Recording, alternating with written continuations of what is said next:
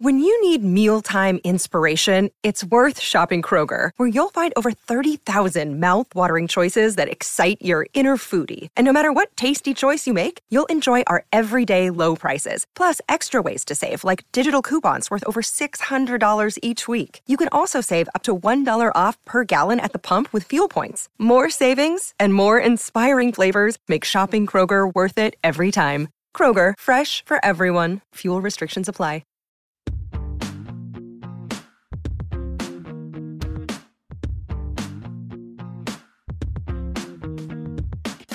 Welcome to Hey YA. From great new books to favorite classic reads, news stories to the latest in on screen adaptations, Hey YA is here to elevate the exciting world of young adult lit. Hey YA is a Book Riot podcast hosted by Erica Ezeifedi and me, Tirzah Price. We are recording this on December 15th. Hello, Erica.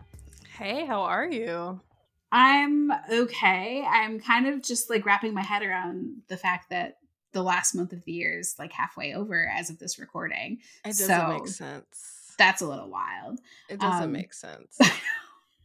um, it's kind of like that end of the year holiday crush. Everything is Mm. happening all at once, and I'm just keeping my head above water. How about you? Same. I feel like it hasn't hit me fully that it's like about to be 2024 and it's like it feels like a lot has happened and it also feels like the year has gone by really quickly. Like I'm just thinking of like say March. March feels simultaneously 5 years and 1 month ago somehow to me. Yep, a little intense. little, little intense a for sure. little, just a little intense. So yeah, I am. I am excited for the new year, though. I'm excited to see what it'll bring. It's always an interesting. I know, like some people, like depending on what culture you are part of, January is not like a new year for you, but so sometimes like when you know whenever you start off a new year it can be arbitrary depending on what other culture someone else is from but with that said i do i do look forward to like to see what new things come yeah Yes, I. I mean, even though it's kind of an arbitrary date on the calendar, yeah I do kind of like that idea of like refresh, reset. Okay, let's go. Like new year. Um. So yeah, we'll we'll see what happens. It'll it'll be good. I don't usually sit good. around and set like resolutions, but I like to reflect and, and set intentions. So that's always nice. yeah yeah i feel like i feel like that is a, that might be a generational thing like we realize that the resolutions they're not like it's almost kind of doomed to fail sometimes because it's like they're contained within the january february like little block and then they're forgotten about but if you are like more mindful about things and set intentions and maybe they'll stick right. Oh maybe my gosh. hopefully Yeah. but yeah Um. So yeah. Anywho, that's where we're that's where we're at right That's now. where we are. That's where we are. Yes. That's who we are right now. Yes. Um, so I'm gonna get a couple of announcements out of the way, and then yeah, we're gonna dive in. Um, so first thing I want to share because we just talked about how it is the holiday season and the holidays are fast approaching. Um, just wanted to let you know that it is happening. We are bringing paperbacks to TBR. So whether you hate carrying around bulky hardcovers, or if you're on a budget, or if you just want a wider range of recommendations, or all of the above, you can now get a paperback subscription from TBR curated just for you by one of our bibliologists. And spoiler alert, I'm a bibliologist, so it might be me. Um, you can also gift it, which is perfect for the holidays. And you can get all the details at mytbr.co. That's mytbr.co. So that is our a little announcement about TBR, and um, we're going to hear from our first sponsor, and then we will get right back to you. Today's episode is brought to you by The Dial Press, publishers of The Prospects by KT Hoffman. The pressure cooker of minor league baseball leads to major chemistry in this exhilarating, sexy, and triumphant rivals to lovers debut romance. Gene Ionescu is the first openly trans player in professional baseball. He has nearly everything he's ever let himself dream of. That is until Luis Estrada, Gene's former teammate and current rival, gets traded to the Beavers.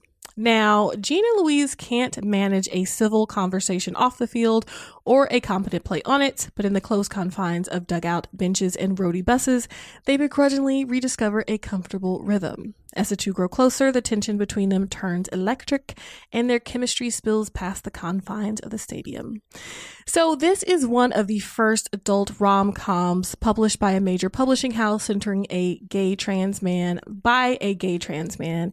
It also has ADHD and anxiety representation and some joyful, heartfelt moments.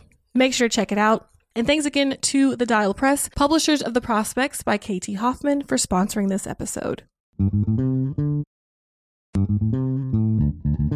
Today's episode is brought to you by Scribner. Weird Black Girls by Elwin Cotman is a collection of seven stories in which characters pursue their obsessions on paths to glory and destruction, while all around them their worlds twist and warp, oscillating between reality and impossibility.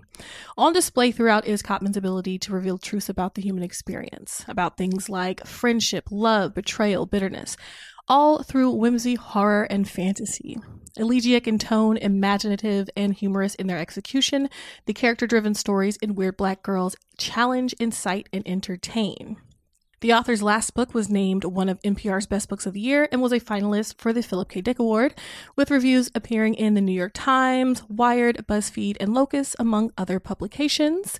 Definitely make sure to check out Weird Black Girls by Elwin Cotman. And thanks again to Scribner for sponsoring this episode.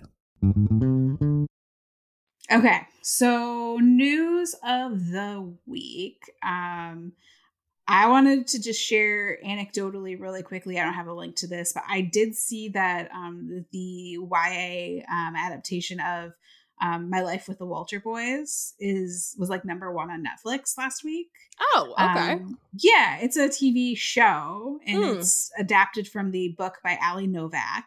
And I have not read the book, but I really want to see the show. The show looks cute. Um, and I was like, holy crap, it's number one in the US. Like that's that, that's pretty big. Like it's no small That's- potatoes thing. That is big. Netflix sometimes is so random with those things, I feel. Yeah, and I feel like I didn't see a lot of promotion for this, and that might have been because you know the strike and the strike was lifted just Yeah. before this came out. Yeah. But I, I feel like I saw very little promo, and then like all of a sudden it was number one on Netflix, and like it still wasn't like necessarily being promoted heavily on Netflix. So I was like, that's cool. I'm happy for them. Um, and it looks like it's a really good show for if you like um like to all the boys I've loved before, um, or the summer I turned pretty because there's like you know there's the grief, there's the loss, but then there's like, ooh, sexy brother love triangle type of thing, which um sounds like a nightmare for me, but I'm know, Actually, in my 30s, so you when know, you maybe say it like that, I'm like. Hmm. like please please do not put me in that sort of awkward position but also i can see how it is um very fun to watch when it's on your tv and not Yeah. life Yes, So, exactly. um i just wanted to mention that because i feel like i again i've like not heard this show talked about but then again it was like number one on netflix and so i'm really excited to watch it um i don't know if i will be able to get to it this weekend but i am definitely going to watch it like very soon so um and then the other piece of adaptation news i have is one of my favorite graphic novels of all time Laura Dean Keeps Breaking Up With Me by Mariko Tamaki and Rosemary Valero O'Donnell is um, in the works to be um, made into a movie, which is super cool. Um, so I don't know. Have you read this graphic I novel? I have not read this, but it's been on my list. I didn't know it was, it was one of your favorites. Oh, I love it. gotta it's bump it so up. good. Yeah, so it's basically about this girl whose name I've already forgotten, but she is dating Laura Dean, and Laura Dean's like her ideal girl. Like she's obsessed with Laura. Um, but Laura has this bad habit of breaking up with her on holidays. Oh my god, So- Laura, stop being trifling. I know, Girl. right? Um, and so like every time this happens, she's like, "Oh my god, like what's wrong? Like we're such the perfect couple. Like she keeps breaking up with me, and like they get back together, and then they break up again, and it's this whole thing." Wow. Um, what I love about it is that like it's about really messy queer relationships and Mm. it's messy queerness in a way that like I don't feel that queerness is always allowed to be so messy because I don't know. For so long, especially like since I was a teenager, it seems like if you're in a queer relationship, you have to be like so perfect and so great to like gain the acceptance of the straights and yeah. like it's just not realistic. I mean, the straights are hella messy when it comes Hello? to relationships. So like, Hello. the queers, like us queers, should be allowed to be messy as well. But I'm like, I- saying. Oh yeah, I, but it's a really great um, graphic novel about teenage queer people and you know their their messiness, but like also how much they care for each other. There's a really good friendship story at the heart of this. Like it's just so good. It's so That good. sounds really good. Um, I loved it, and it has some really cool framing devices because um, the protagonist likes to write to an advice columnist, and yeah, it's, it's awesome. Um, that sounds so good. It's been on my list for a minute. I just haven't gotten to it. You know, I love a good graphic novel, manga, whatever. So I'm gonna have to bump that up. I might read that for the holidays. Do it. Do, do, I loved it. And um quick note, Mm. the person that's attached um to play it or to produce and direct it is Tommy Dorfman, who I'm not really familiar with, but apparently starred in 13 Reasons Why, which I didn't watch because um I found the whole setup of that problematic, but that's a whole other Mm, discussion. Um, but Tommy Dorfman's also the director slash producer of Mason Deaver's "I Wish You All the Best" adaptation. So that YA book, which I think I remember hearing that it was going to be made into a movie, but apparently, like Tommy Dorfman's attached to that, and they are in post production. So like that movie's coming sometime soon, probably. Um, so that's exciting. So Tommy's a lot busy. of Tommy's and busy. Um, Mm-hmm. yeah, I was reading this um deadline article and now I'm like, I'm not sure what Tommy's pronouns are. So, oh, okay, she, her. Um, so apparently she said that like she's really committed to adapting um like queer content yeah. for the screen, which I'm like, yeah, bring it. So, please. um, and yeah. make a holiday movie, Tommy. Oh my god, please, Tommy, please. Like, we just need a queer holiday movie. We just That's need a good asking. one that's not ridiculous. Uh, so anyhow, yeah, Yeah. that's my fun news of the. That um, sounds awesome. yeah, I we- again, I am ready to read this. I probably will read it for like over the holiday. Yeah. Um, so that should be fun. Glad you mentioned it. Glad you found that. But yeah, yeah. So, okay, our topic of the day, Mhm. which since this is our last full episode for the end of Oh the year. Oh my god. Oh, yeah, you will not hear from us next week because we are going to be on holiday break, but we will be returning on January 3rd. I had to stop and think about the date for a second. Oh, January yeah, 3rd. know. Uh, Um, yeah, so, the third. yeah. it was like, is that right? It sounds wrong, but you're that right. feels so far away. It feels so wrong, but you're right. Yeah. uh, um, so we're going to be talking about our favorite books of the year, and Yes. also like mo- like okay, we're going to talk about 2023 releases, but like let's be real, we also didn't just read 2023 Yeah. releases. Some of us, and by some of us I mean me, were discovering books that I was like, why didn't I read this two, Yeah. three, four years ago? yeah. Um, um, anyhow, so yeah, we are going to be talking about our favorite reads. And I always do this at the beginning of every sort of favorite reads episode where I say, like, look, this is highly subjective and we are just two people who do not read every book that comes out in 2023 as much as we'd like to. So, um, at the exclusion of any books in this episode do not mean that they aren't fantastic, awesome, amazing. It just means that like either we didn't read them or they just weren't for us. But i think um you know there's like everybody reads things different things and Yeah. every like things hit differently with different people so i think a lot of times like this time of year can be really fraught for people if they don't like have like especially authors if they don't have a book that's like on my you know best books of the year list like um and that can kind of like weirdly mess with your head so um, Yeah, I i just you that. know it's Uh, there's so many books There are so many books that keep coming out. And I would say, like, I do a new releases post on our main site every week. Like, oh my lord, the past few weeks have been so many. There have been so many books. Like, the third week of December is like when there's a break. But other than that, it's books, books, books, books, books, books. So it's impossible to read them all and hear about them all. So Yeah, it, it really is. And I think the thing that I'm trying to focus on, especially like as an author too, is the fact that like if if we are lucky, like knock on wood, um, books have a longer shelf life than more than just one year you that's know? true so i i mean literally just today because i'm you know, a weirdo who has like Google alerts for her name on the internet, which is something I should probably disable, but I have not quite done that yet. Um, That's but like real, somebody, a, oh my gosh, I didn't know that. Okay, I know I'm a weirdo. It's okay. Um, sometimes it's good because like I've been like alerted to things that I would Yeah. not like. I like to know. I'm like, oh, know that. That's cool. Yeah. I'm so glad that somebody like mentioned my name, and now I gotta you know Google her. And sometimes it's bad, and I'm like, I wish I didn't open this email. but I opened up an email today, and somebody somebody Mm-hmm. on a blog like tagged my book as like one of their like my first book, the book that came out like two and a half years ago. Yeah, They're like, oh, this was my favorite book that I read this year, and I was like, that's so sweet. So I think you know.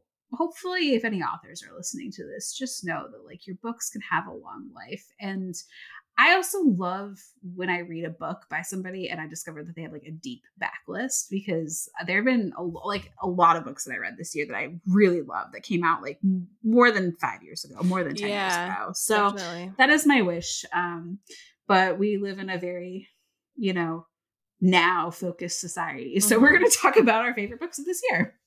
Yep. So, yeah. Um, do you want to kick us off with some something that you read that you loved? And we're going to try to go through this quickly because we know that we can be talkative, but we've got a Yeah. lot of ground to cover. Yes, and we've mentioned some of these books before. Um my first book on the list, it did not come out in 2023, but we read it together. It's All My Rage by Sabaa Tahir, and it for some reason, I don't read a lot of contemporary uh non-fantasy YA. I just unless it's a graphic novel, like I just, you know, I like what I like. I gravitate towards what I gravitate. I should reach out of my comfort comfort zone more though because I really like this book. And I don't remember whose idea it was to read it. It might have been yours, but whoever's idea it was, it's it was great. Um, this book is really good. It follows Salahuddin and Noor, who are two Muslim teens in California, and they are basically just trying to make it. They're like outcasts. They are in this small town, again in California. Noor lives with her uncle, Salahuddin with um, his parents. Um, and there's a parent sickness. There's a lot of stuff they're going through. And there's something at the core. There are a couple things at the core of each character, Salahuddin and Noor, that is a source of trauma. And it's not immediately apparent at the beginning. It kind of gets unfolded. How it gets unfolded is very interesting. Um, and it feels very real. And it is very sad and infuriating, but all everything together. It's so well written, and I really love it. Yes. Oh, yeah. I think we decided to read this because we were like, we should pick the Printz winner um, as our next Yes. Yeah, and then this one, the and I was I remember talking about you talking about this with you before um, we like you know officially decided. But I was like, we should do the Printz Award winner. It's, Yeah. it's announced next week, and I was like, I'm pretty sure I know what book is going to win, and I was right. Yes. Um, you were this right. is definitely on my backlist favorites list of you know reads that I loved because oh my gosh, it was amazing. So, so good. Oh my god. I can't think about it too much. I'm gonna cry I. I know, I know. I was crying. Tears of, I was crying. This one made me cry too. Oh so yeah, sad. Oh my god. so amazing. yeah. But yeah, so if you haven't picked this one up already, definitely recommend it. hmm Um, so one of my favorite books is one that I just finished. It's Warrior Girl Unearthed by Angeline Boulley. Um, it is the companion novel to Firekeeper's Daughter, which um, also won the Printz Award a couple of years ago. Really fantastic book. Um, I actually liked Warrior Girl Unearthed more, I think, than I liked Firekeeper's Daughter, and I enjoyed Firekeeper's Daughter. So um, you you don't have to read Firekeeper's Daughter in order to like enjoy Warrior Girl Unearthed, but there are like some slight spoilers if you don't read that one first. So just make that decision for yourself. Um, but they are completely separate like plots, and there's a lot of character overlap, but different protagonists and different um, uh, yeah, different protagonists, different main characters. So um Warrior Girl Unearthed is about Perry. She's looking forward to a summer of slacking off and just kind of enjoying her free time off of school. Mm. But she is forced to enroll into an internship program for tribal youth um, within her tribal government. And um, she is placed um, in an internship with the um, local museum. Um, it's like, the Ojibwe Culture Museum.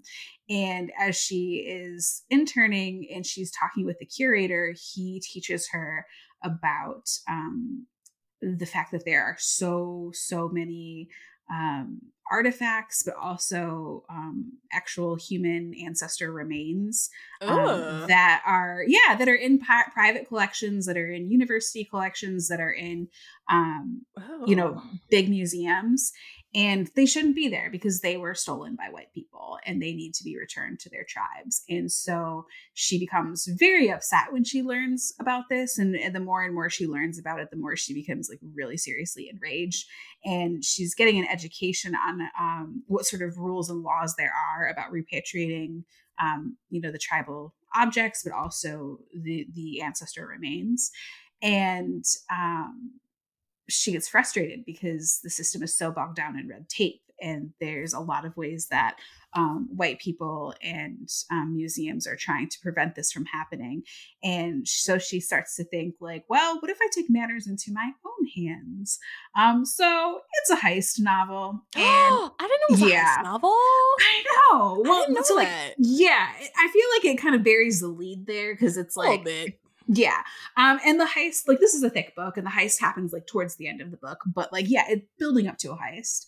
Um, it's super fantastic. I loved Perry, and yeah, so it's just mm. so good. Hmm. I could go on and on about how much I love this book, but I'm gonna try to hold myself back because we've got a lot of books to go through.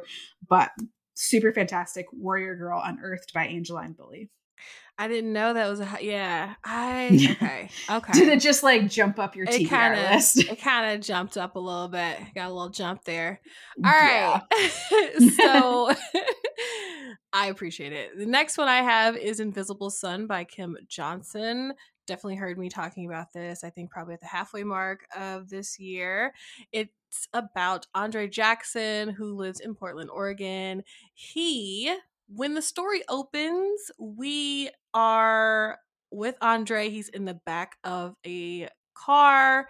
He's in his, I forgot the official term for this person, but like basically a ju- juvenile detention counselor, kind of like a, a, probation officer or something. I might be using the incorrect term, but he's in the back of this guy's car and the guy is driving him to his grandparents' house. He just was in juvenile detention for a few months and he's just like, uh, just think of like where your head might be coming out from that. And the thing is, it's like before he went in, he wasn't really a kid to be in trouble like that. He did his homework.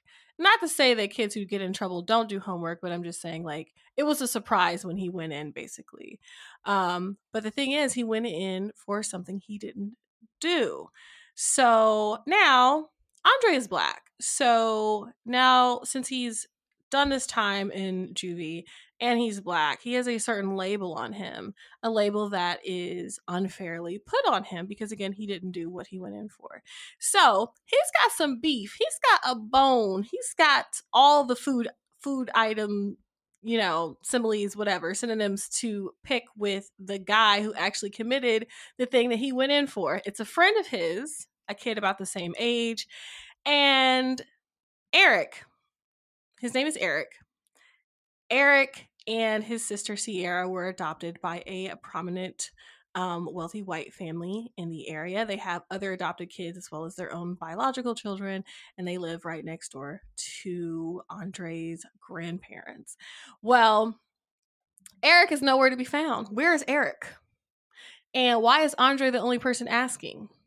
Whenever he brings it up with Sierra, that is Eric's sister. She doesn't want to talk about it. There's something fishy going on. Um, this took place at like, it kind of takes place right at the onset of the pandemic.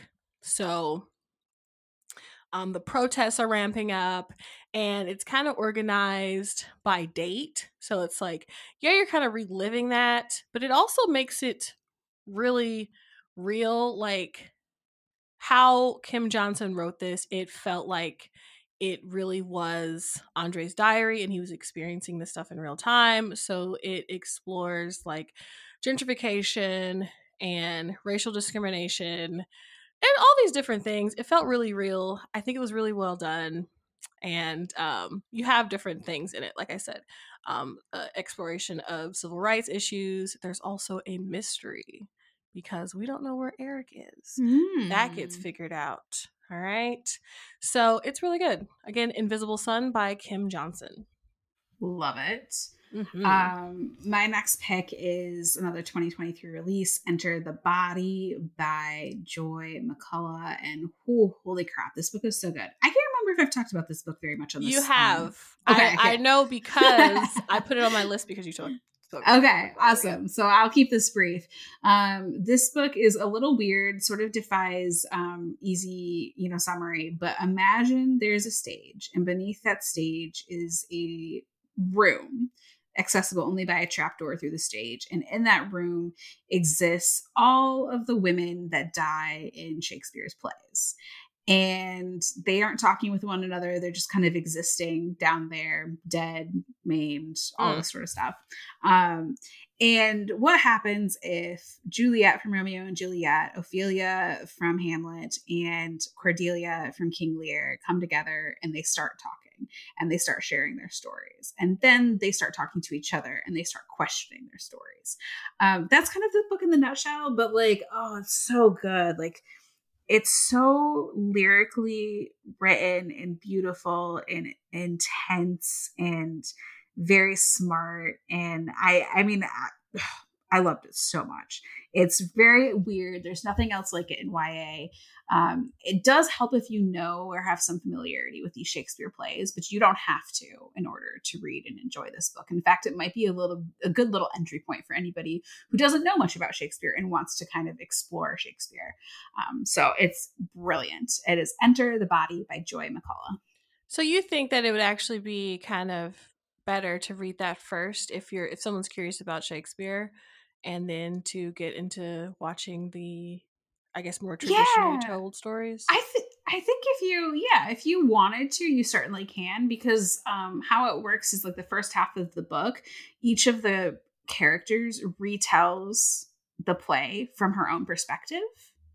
And I think that's really interesting. Oh. Um, cuz it's also done like in a really succinct way, which, you know, because the book is not like 500 pages long. So yeah i think it could work because you you know and i i mean maybe i have an unfair advantage because i've read a lot of shakespeare. I was an english major. I took an english i took a shakespeare course where i read like all these plays and more.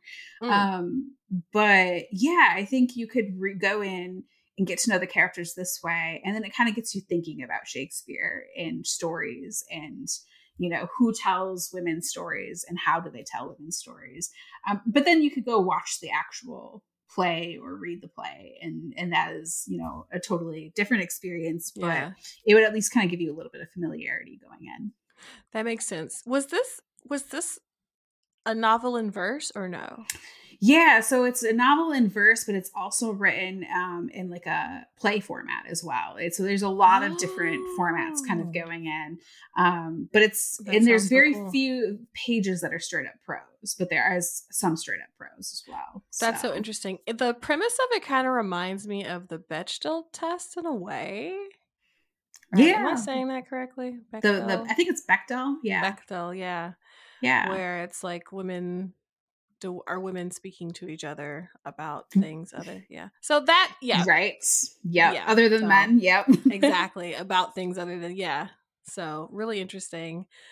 Ah she's Tirzah I know. and all these things I don't got the time I don't have enough time.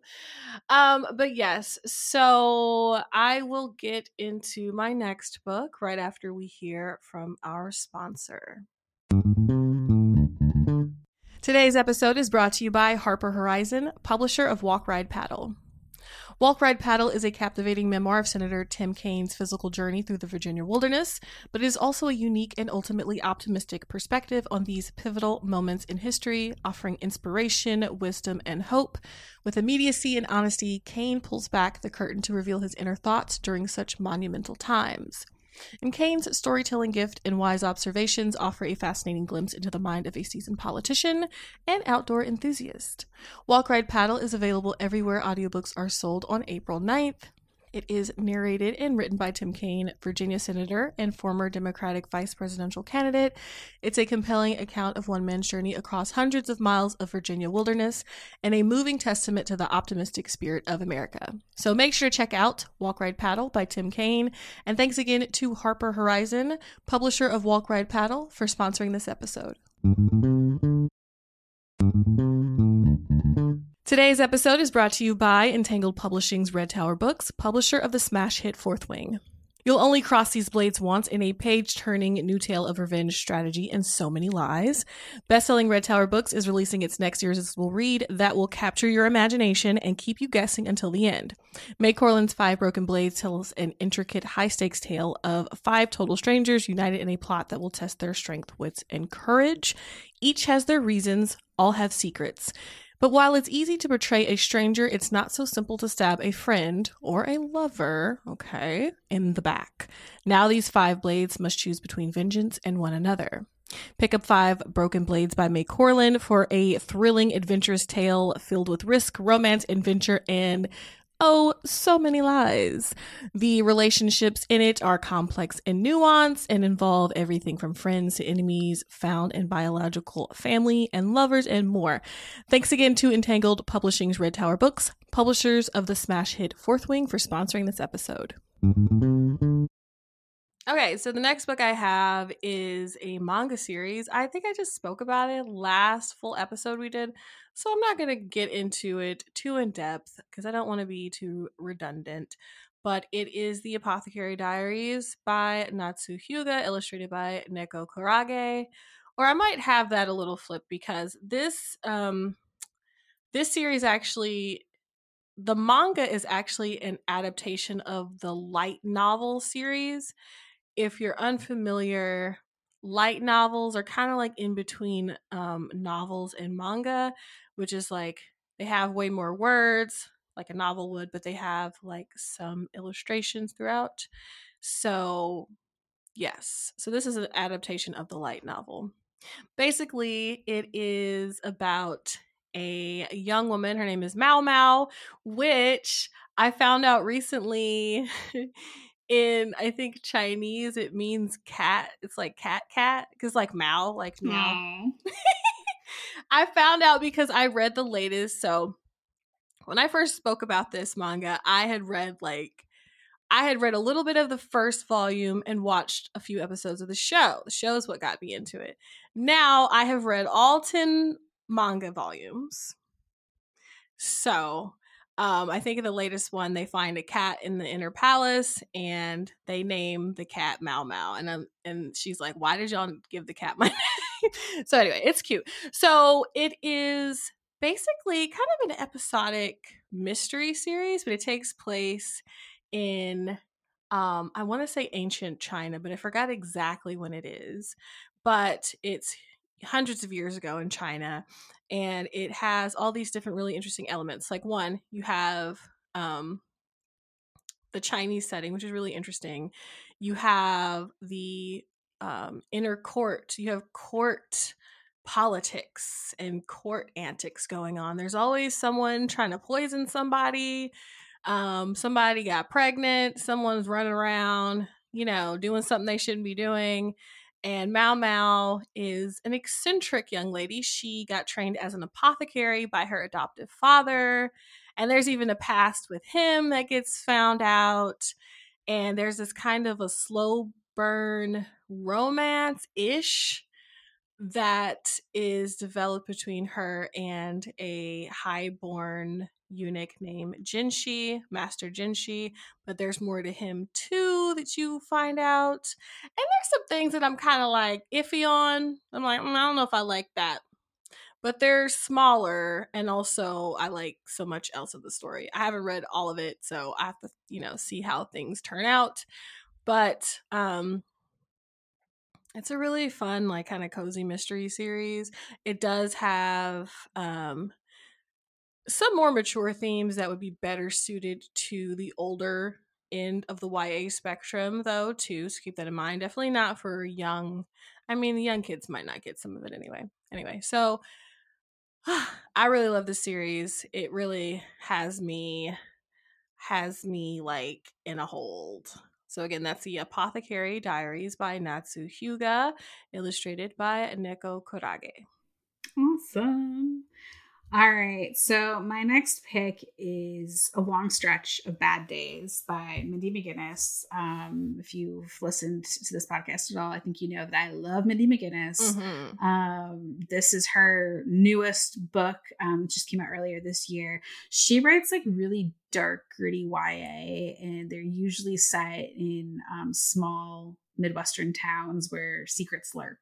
And this one is no different. It is about two teenage girls who um, are forced to work together on a podcast and they start investigating their town's history. And one thing that they investigate is their town's long stretch of bad days, which happened in the 90s.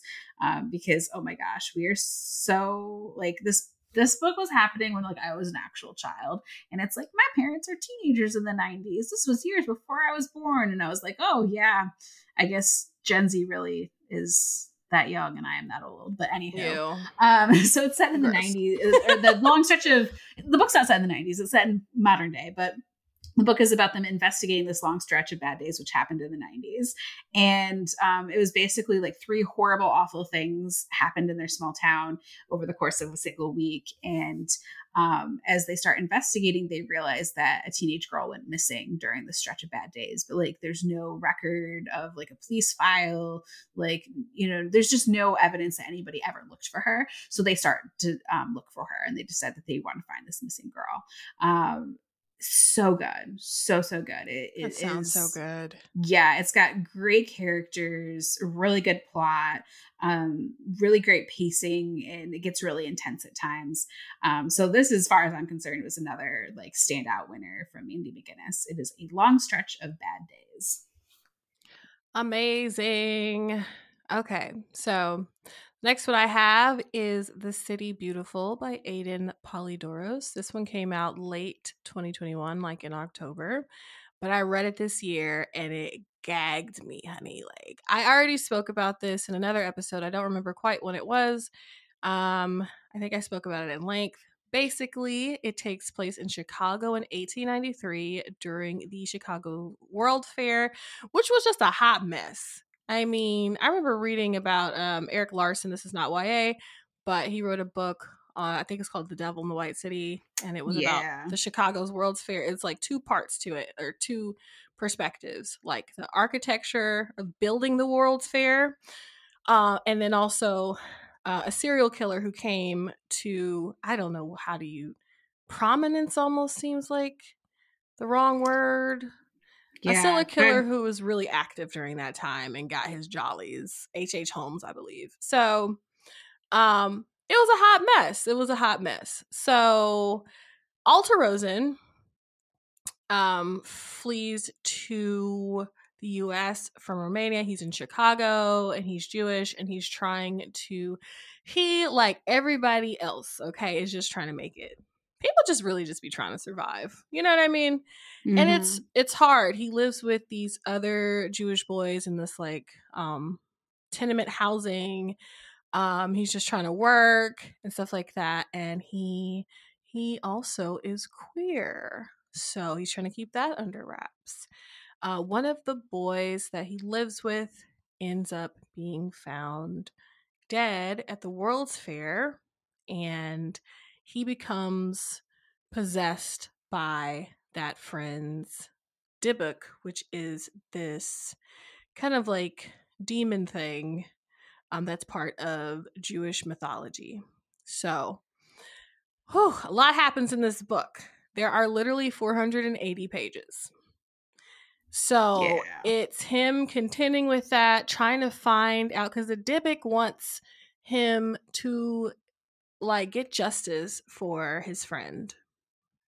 Um he's reliving some of the things that happened in Romania and Yakov his friend is reliving some of the things that happened to him before he came to the US there are horrible things that are happening in the US as well. There's anti-semitism there's homophobia um but it's also um it's it's not totally sad there's also a lot of light to it um a lot of joy there are interesting uh, things I learned about like Jewish culture and stuff like that. Um, and of course, you know, I like my spooky ookie ookies. And so um, there's a lot of that because yeah, it gets gets real. But yeah, I really I really like this. It also made me mad. it made me mad. But yes, The City Beautiful by Aden Polydoros. Yes, I know you've talked about this book a few times. Yeah. And I saw Aden's new book in my library um, earlier this week, and I was yes. like, ah, I gotta get it. That looks good to... too. That's yeah. my, is it like a? It's like Death Becomes Her or something. Yes. I'm yes. like, say less. Take my money, mm-hmm. please. right. Take take all my money. I know. I didn't get it because I had other things in my hands, and I was like, I'm yeah. gonna try to be responsible, but I'm gonna go back for it for sure. Yeah. Um, okay, my next pick is one that I actually just finished um, as well. And I was like, holy cow, favorite book of the year material for nice. sure. Um, it is Into the Bright Open by Cherie Dimaline. And this is my first book that I've read by her. I yes. know she's written like YA and adult books, and a lot of people really love her. Um, this is my first experience. So it is a secret garden retelling. Mm-hmm. And it recasts the protagonist, Mary, as this very privileged girl who grew up in Toronto at the turn of the century. And one day her parents are tragically killed. So she is sent to go live at her uncle's manor. And her uncle has this manor in the quote unquote wilderness of the Georgian Bay area. And everybody who is like whisking her away is like, oh, you know, it's just utter wilderness. It's, you know, there's nobody there but but like trees and Indians essentially. Um, and so there's um, you know some uh, negative uh, descriptions of Native people, just FYI, in this book. Um, and so she goes there and she's not really sure what to expect, but her uncle isn't home because he's hardly ever home. He's got his own issues. And she discovers that her uncle's household is mostly made up of um, Metis uh, people, and they are very welcoming to her and they're very kind, um, but they don't take her BS about um, you know like racist bs about indigenous people at all uh, but at the same time like they recognize that like she's been cast aside unloved like her parents never really cared for her and so they show her love and acceptance for the first time in her life and mary responds very positively by re-examining her biases and being like oh okay you know maybe maybe the what people say is not true. That's um, nice well, of them yeah, that was um, nice of them. It, it, there are some really funny and cringe moments, you mm-hmm. know, because Mary is like, like, like the original Secret Garden. Mary is not exactly a great person at the beginning right. of the book, but right. she has a really good arc where she does open up and she realizes how terrible she was and she changes. Mm-hmm. Um, and so over the course of this, um, she of course discovers a secret garden, but she also discovers that she has a cousin named Olive who is half Metis and is living in the attic, like she's locked away in the attic uh, day in, day out. Um, and she and Olive form a fast friendship, and um, she learns that she cares for people. Um, it's also a queer retelling. She has this very gentle, beautiful romance with another girl. Um, everything about it is so good and so fantastic. And of course, they are working um, against some very bad people who want to mess life up for them. I won't give anything away too much, but you know, it's a secret guard retelling. So you can mm-hmm. probably guess where it's going to go. Um, but at the same time, oh, it just was so lovely. And it felt like such a fresh take on that classic, which admittedly is not my favorite classic ever. I think I've, I've only read it once and I was like, yeah, this is fine. I, I, have no desire to ever go like revisit it. So at first, this wasn't really on my radar. And then I heard from a couple people who were like, oh, this is so good. And I was like, you know what? I'm going to give it a shot. So I listened to it on audio, Into the Bright Open by Cherie Dimaline. It was excellent. I loved it so much. I don't even remember. I know I know that story. Like I've read it probably when I was a child, but I do not remember the Secret Garden. Like it's been a while, but yeah, that does sound lovely. Yeah, it's so good. I highly recommend it.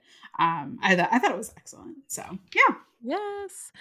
Okay, so next one I have is another manga. It is Look Back by Tatsuki Fujimoto, and Tatsuki Fujimoto is the same person who wrote Chainsaw Man, which is one of the most popular manga uh, on the west west coast.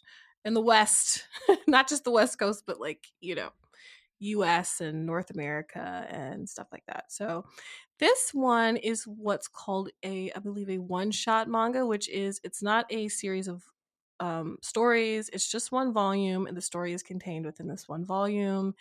And it's kind of a quiet, like more meditative look. Like Chainsaw Man is like absolute chaos. A lot of the manga and anime that get become popular in the US tend to be like very actiony and like um, you know, action oriented and magic and fire, which is fun. I like all of that too. But this is actually about these two girls uh, in Japan.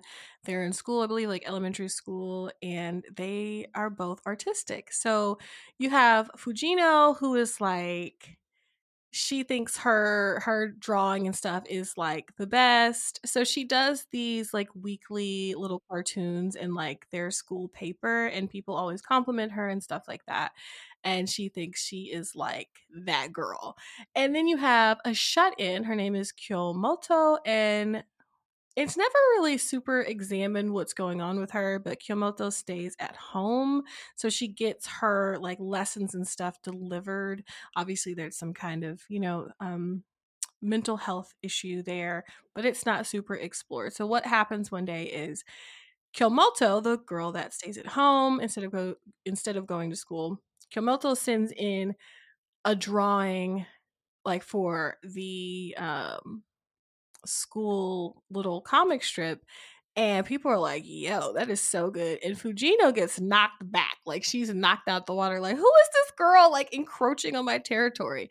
And she kind of feels some type of way about it at first because compared to Kyomoto's art, Fujino's art is like juvenile looking. They're both kids, but Kyomoto is so talented. Anyway, so the teacher sees like okay these girls kind of have something in common kyomoto doesn't really have friends because she stays at home so i'm going to have fujino deliver a um deliver her homework and so maybe that'll make them bond. So they start to come to find out kyomoto looks up to fujino who does the weekly cartoons and they develop a friendship and then the story takes us through the years with them like art school and then they start working on their manga together and it's really interesting. It, it is sad but it also like i said is meditative and it's a nice um, departure from what i usually read with manga. So yeah look back by tatsuki fujimoto. Awesome. Um okay real quick i want to tell you about two of my favorite graphic novels that i read this year. Yay um, the first is The Princess and the Grilled Cheese Sandwich by Deya Muniz. And if you liked The Prince and the Dressmaker, you will love this book. It is about a young woman whose father dies, and in this fantasy world, um, it's not possible for her to inherit her father's title or wealth because she's a girl. And so she says, forget that. And she um, goes to the capital city and she disguises herself as a boy and she's like living as a man in order to um, get her father's wealth. And while she's there, she's, you know, exploring the town, meeting new people. Um, and she ends up meeting the princess, um, Princess Bree, and there is definitely sparks between them but it's a little bit awkward because um, she's like uh, i can't tell the princess that i'm actually a girl like what would happen? Um, it's really sweet it's really funny there are so many cheese puns like so many cheese puns. their names are cheese their names yes, are cheese. their names are cheese everything's cheese it's so funny it's very cheesy but in a delightful way um and it has like a really nice ending and i also liked the world because like it's you it's setting you up to feel make you feel like it's kind of like this medieval fantasy world but then like there's randomly technology in it and I think that it was just this really like quirky, delightful thing. So, um, Princess and the Grilled Cheese Sandwich is excellent.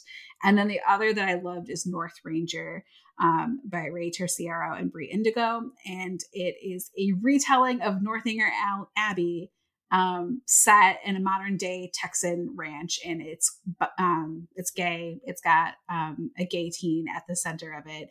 It is so fun, um, and it's it's got like the nice mix of like spookiness, but like lightheartedness, but then also there's some deeper angst with um, family and loss and then there's the romance it was really awesome. Like one of the best like northanger abbey i think is a hard one to retell especially in ya and this book definitely knocked it out of the park. So those were my two favorite graphic novels that i read this year.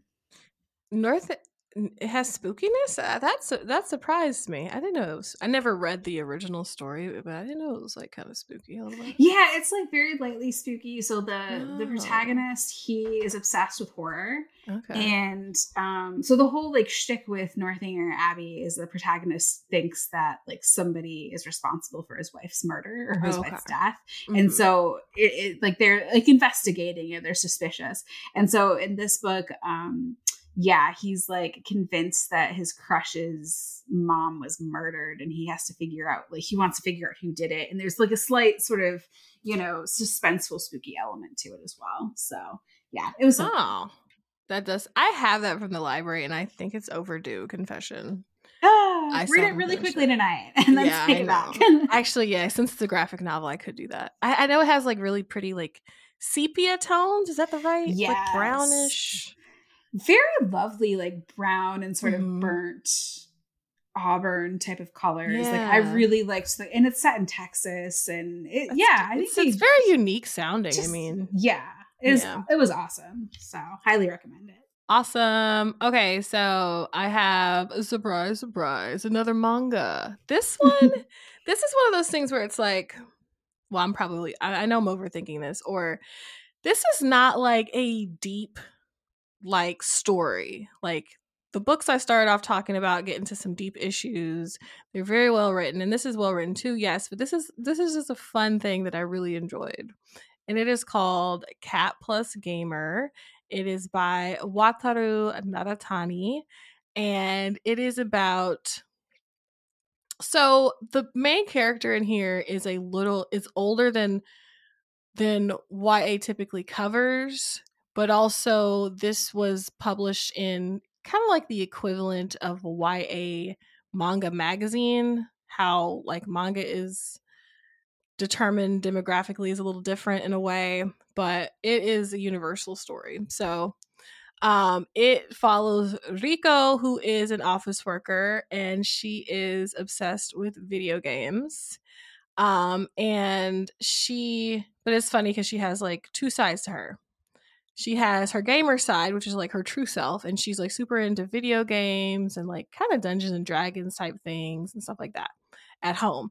At work, she is all about her business. She finishes her work early so she can go home to play video games, but the to her coworkers, she's like this very focused worker and she's like very serious.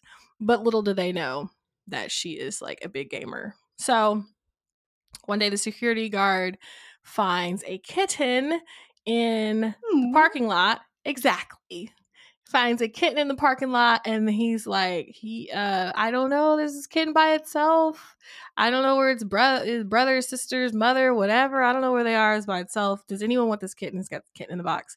And she, surprising herself even, because she doesn't like to get too involved with work stuff. Like I said, she's all about her gaming life outside of work. At work, she goes there to collect a check, and that's it surprising herself, she's like, I'll take it. And then everyone's like, You're going to take the kitten? She's like, Yeah. And then she gets home and she's like, Wait, why did I take this kitten? I've never had a cat before. I've never had a pet. I don't know what I'm doing. So, what what the story is is basically her learning how to be a cat mom and she goes to the pet supply store and the pet supply person helps her out with different stuff and it's really stinking cute like he's a little tuxedo kitten. So when he learns to do more things, like the more he learns, like, oh, he'll jump up higher and higher, like than he could before. there will be this panel in the manga where it'll show him dressed up as like an RPG game character. So he'll be he'll be in like a suit of armor with a sword or something and he's like, "Oh, he leveled up to level 10 or something." It's really cute. it's super cute. It's so relaxing. I I like devoured these. It's only on the third the third volume came out this year, I believe. But eh, they're so cute. I love them. Aww. So yeah, again, cute. yeah, it's super cute. And if you've ever had a kitten, you're gonna be like, oh my god, this yeah, this is the the manga artist has a kitten, had a kitten at one point. So again, this is Cat Plus Gamer by Wataru Nadatani. Awesome. All right, we're gonna wrap this up real quick, but first, let's hear from our next sponsor. Today's episode is brought to you by Bloom Books. Taming Seven is an epic and unforgettable love story in the international best-selling and TikTok phenomenon The Boys of Tommen series from Chloe Walsh. So Tommen's cheekiest lad, Jared Gibsie Gibson, has always been a comedian, but inside he is haunted by events of the past and he uses humor to cope, hiding his true self from the world. Then you have Claire Biggs, who is the epitome of sunshine. She's always loved Gibsie, her brother's friend and her favorite neighbor. She also has always seen a side to him that no one else seems to notice, and she becomes determined to tame her wild at heart childhood best friend. So, The Boys of Tommen series is an internationally best selling YA romance series that has taken TikTok by storm. It's perfect for readers looking for new adult slash crossover romance, dual point of views, friends to lovers, marathon worthy TikTok books, and angsty tear jerkers. Taming Seven is published today, and it's the fifth book in the series, so make sure to check it out. And thanks again to Bloom Books for sponsoring this episode. Today's episode is brought to you by Flatiron Books, publisher of The Familiar by Leigh Bardugo. This is one I'm actually super excited about. I liked Leigh Bardugo's other adult fantasy books, and so I'm really looking forward to this one. It's set in the Spanish Golden Age during a time of high stakes political intrigue and glittering wealth. It follows Luzia, a servant in the household of an impoverished Spanish nobleman who reveals a talent for little miracles. Her social climbing mistress demands Luzia use her gifts to win over Madrid's most powerful players, but what begins as simple amusement takes a dangerous turn. Luzia will need to use every bit of her wit and will to survive, even the help of Guillen Santangel, an immortal familiar whose own secrets could prove deadly for them both. So, The Familiar by Leigh Bardugo is on sale now. And like I said, it's a must read of the season. It's perfect for anyone who loves history, a little bit of magic, a lot of danger. You can get your copy now at leighbardugothefamiliar.com. And thanks again to Flatiron Books, publisher of The Familiar by Leigh Bardugo, for sponsoring this episode. Okay, so I feel like I need to do a quick shout out for my backlist favorite reads of this year. Like you already talked about All My Rage. That was definitely on my list of mm-hmm. backlist favorites. So so good. Um this year I reread and caught up on the entire Graceling series by Kristin Cashore. Um those books, like the first book came out when I was like an actual teenager, so it's it's been out in the world for a while. Um so I read Graceling and then I read Fire and then I read Bitter Blue, which I had all read those before. Um, but then in the last few years, um, she's come out with Winterkeep and Sea Sparrow, and I had not read those. And so I reread the first three, and then I read Winterkeep and Sea Sparrow um, for the first time. And oh my God, I love them so much. Such a brilliant fantasy series. Nice. Like, if you have not read Kristin Cashore's fantasy series, like get on that right away. Um, they don't follow the same characters per se throughout all the books. Like every book has a different protagonist, but there's so much overlap between the characters. Um, and so you do get to kind of see the characters as they progress throughout the years. Um, but every book has a different protagonist, which I like. Um, and then I read A Heart and a Body in the World by Deb Caletti, which won a lot of awards and honors when it came out a few years ago. Uh, for whatever reason, I hadn't read that book before now, but I picked it up for, I, I don't even know. I just, I think I just picked it up and I was like, yeah, time to read this one. Stunning, absolutely stunning. I cannot believe I didn't read it sooner. It is about a girl who is suffering from a major trauma. You don't know what the trauma is at the beginning mm. of the book. Hmm. And she decides to run, like literally run on her own two feet from Seattle to Washington, D.C. And it takes her like four months. Um, but she does it. So it is brilliant. And like props to um, Deb Caletti for writing a book in which literally all the characters doing is running and yeah, like making that book interesting. Because I was like, how can that, you sustain this for an entire book? But she does. Sounds, yeah, that takes skill. Yes. And then, um, real quick, my last favorite, which I think I've talked about many times on this podcast this year, um, is The Do Over by Lynn Painter, yes. which is a hilarious rom com about a girl caught in a time loop on the worst Valentine's Day ever. So I loved it so much. I won't go into any more details since I've already talked about this a ton, but highly recommend it. It's so good. So yes. those are my backlist books that I read in 2023 that I really loved. Nice. Oh, so many things to add to the TBR. A lot of these I've already added because you were gushing about them before, but I'm like, oh, I gotta bump these up. I gotta bump these up. Like Northanger. North yes. Ranger, sorry. North Ranger. Yes, North Ranger. Let me get it right. So we're we gonna are we gonna fly through holiday reading real quick? Yeah, tell me what you're going to read over the holidays because we're going to have a little break. So tell me what you're reading. Okay, so I'm definitely uh, surprised. I'm reading the Apothecary Diaries light novel, the light novel.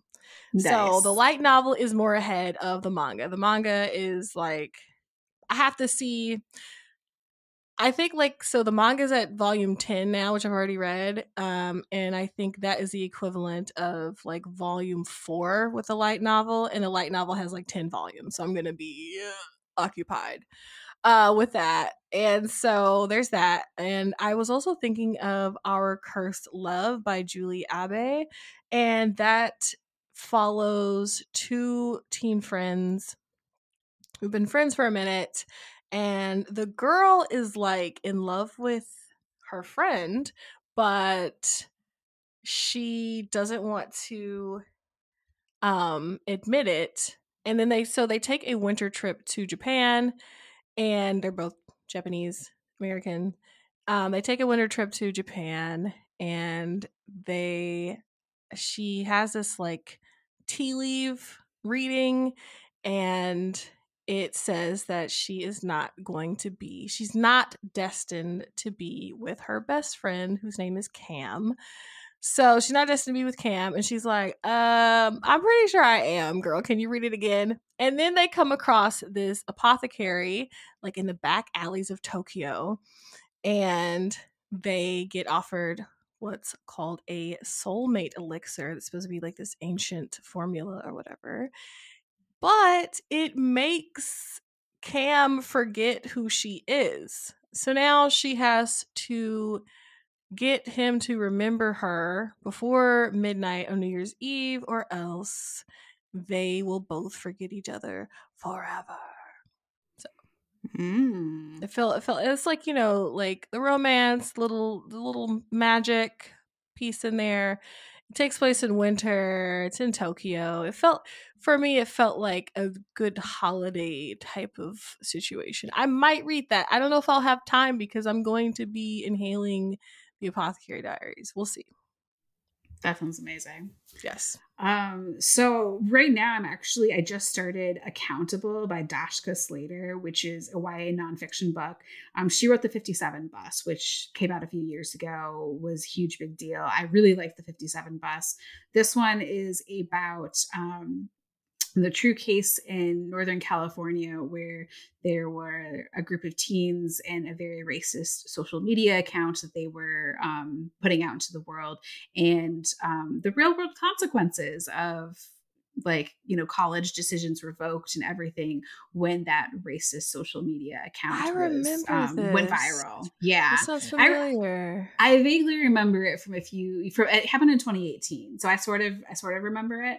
Um, mm. But like I'm listening to this audiobook right now and, and, about it, and it's very interesting because, mm. of course, she mm. does a deep dive. And one thing I really appreciate about Dashka Slater um, in both the 57 bus and so far in this one is that she is very good at resisting the idea that like one side is good one side is bad. She's really looking at the humanity and the terrible decisions that are you know being made by all parties. And so you really get a full picture i think of all the people involved. So i can't wait to like finish this because i and i just started but that's what i'm going to be reading going forward. Um, nice. um, it's so good. So I, Yeah, I feel like with stories, um, movies, books, whatever, I feel like with certain things that we now accept as being bad, like racism, sexism, whatever, I feel I think sometimes people when they simplify the people who are doing these things into like these just villains, it takes away from the reality. It's like yes. people who are racist they also have people who love them and they're someone's brother, sister, mother, cousin, uncle, aunt, whatever. Mhm. And it's like you do the whole thing a disservice when you're not real about what's going on. So I do appreciate that see it. Exactly. And I hate it in true crime when people are like, "Oh, he was just a monster because he killed this person." And I'm like, "Yeah, he what he did was monstrous. It was very bad, but he's not a monster. He's a human." Yeah. And so like I'm more interested in like what drives a human to do those monstrous things. And when we just write people off as monsters or bad, like I, I think that yeah, like you said, it's a missed opportunity to like really get at like the truth of it. So Yeah, and it also helps us to not catch it again because we're going to be too busy being like, well, and also other like high profile crime people will be like, I'm I'm surprised he did that. He was always so nice. And it's like, yes, nice Mhm. people do things like this sometimes. Yep, every murderer probably had somebody that loved them at one point in time. Yeah, like you know, they're they don't always. Yeah, it's not always obvious. So anyway, that's like my little my little uh, soapbox on that. But I'm really enjoying Accountable, and yeah. Yeah. I'm excited to keep going. And That I mean, good. yeah, so good. Amazing. I have before we close out, we're just about done. I have a question for you. Yeah. what are you do you have any i was just talking to my friend before we started recording i was talking about movies that i wanted to see like you know sometimes people have a tradition of seeing movies for like around Oh, yeah. christmas or whatever Over the What- holidays. yeah. Yeah. do you have any that you want to see Oh, well, okay. I definitely, like I said at the beginning of the episode, I want to make time to watch My Life with the Walter Boys Mm. sometime this month. Um, so that's like a TV one one season TV series. Um, and I'm also excited. This is another book adaptation, although not YA. I'm excited to watch Leave the World Behind. It's on Netflix. It's based off of the book by the same title by Rumaan Alam. Um, I read the book a couple of years ago. I thought it was really good. And then, other than that, my partner and I were talking about like rewatching some old like franchise movies that we really enjoy over the holidays. And we're gonna rewatch like all the Oceans movies, like Oceans 11, 12, 13, Oceans 8. So, yes yeah. amazing that's awesome so yeah, how about you? I I I actually want to go to the theaters. I haven't been to in a while. There's a Godzilla movie that I heard was good. Um Godzilla 1 or so. I'm not really super big into Yeah. Godzilla, but they said it was really good. Um I want to see the Beyonce Renaissance concert because I didn't get to go to the concert. Um there's American Fiction is coming out or is out, I believe. I do want to see that. That looks Yes. good. a col- the color purple is Yes. I forgot when that's coming out. There's a there's a few things that I want to see. Willy Wonka. The the the trailer I saw for it was like not it was not giving what it I needed to, it to give. But I've heard that it was okay. It actually was good. I don't know. I'm, I'm kind of like eh about it. Like Same. I don't know. There's Yeah. nothing about it that makes me um you know be like oh my gosh i really want to go um we don't have a theater in my town which is very sad so i have to drive an hour to a movie theater which is annoying Oh my god. um, but i will say this the boy and the heron which is the new oh miyazaki movie yes. I want to see too. that That one too. yeah I forget that one? Yes. I know, right? And we just um it's available on as streaming, like like very expensive rental streaming. Um, Oof. the holdovers. It was really good. what is Um, that about? That sounds familiar, but I'm not remembering what It- that was about. It stars Paul Giamatti, and it is about Paul Giamatti is this teacher, this very grumpy teacher at a boys' um, prep school, boarding school in New England in 1970, and he has to stay over the holidays with um, a small group of boys who have nowhere to go on Mm. Christmas, and so they're staying at the school, and Hmm. um, it's really good. that sounds really, really nice. that sounds like perfectly Yeah. Holiday oriented as well. Yeah, I, I feel like it's it's a great movie that I feel like will add like I'll add to my holiday rotation. Yeah. Um, it's it's a bit angsty, a little bit sad, but also really funny. So I highly recommend that. So Nice. yeah, those are my recommendations as well. yes. Those are good ones. I, I appreciate you reminding me of the boy in the heron. Where Yeah, I wanna see it. I really want to see it. Actually, I have a lot of movies to watch. watch. Yes. Anything Miyazaki does, I will watch. so. Apparently, that's the his last one. I think that's what he said. maybe he'll change his mind. I Maybe think he might. He might yeah. be like, okay, okay, psych. Just one more. Just one more. One more. Right. He strikes Hopefully. me as somebody who, um, yeah, I think so, keep too. Creating until he's dead. So, exactly. I think so too. Hopefully. Yeah. Awesome. Okay, so thank you so much for tuning in this week. I know this is kind of a long episode, um, but we appreciate you sticking with us. We hope that you have a wonderful rest of 2023 and a happy new year. Um, please feel free to leave us feedback about the show on Apple Podcasts and Spotify. It lets us know how we're doing and it helps others to find us. And you can always drop us a line at heyya at bookriot.com. Um, don't forget to visit bookriot.com for newsletters, more podcasts, and all things bookish, and mytbr.co for TBR book Um, thanks again to today's sponsors for making the show possible, and thank you to our awesome audio editor, Caitlin Brame.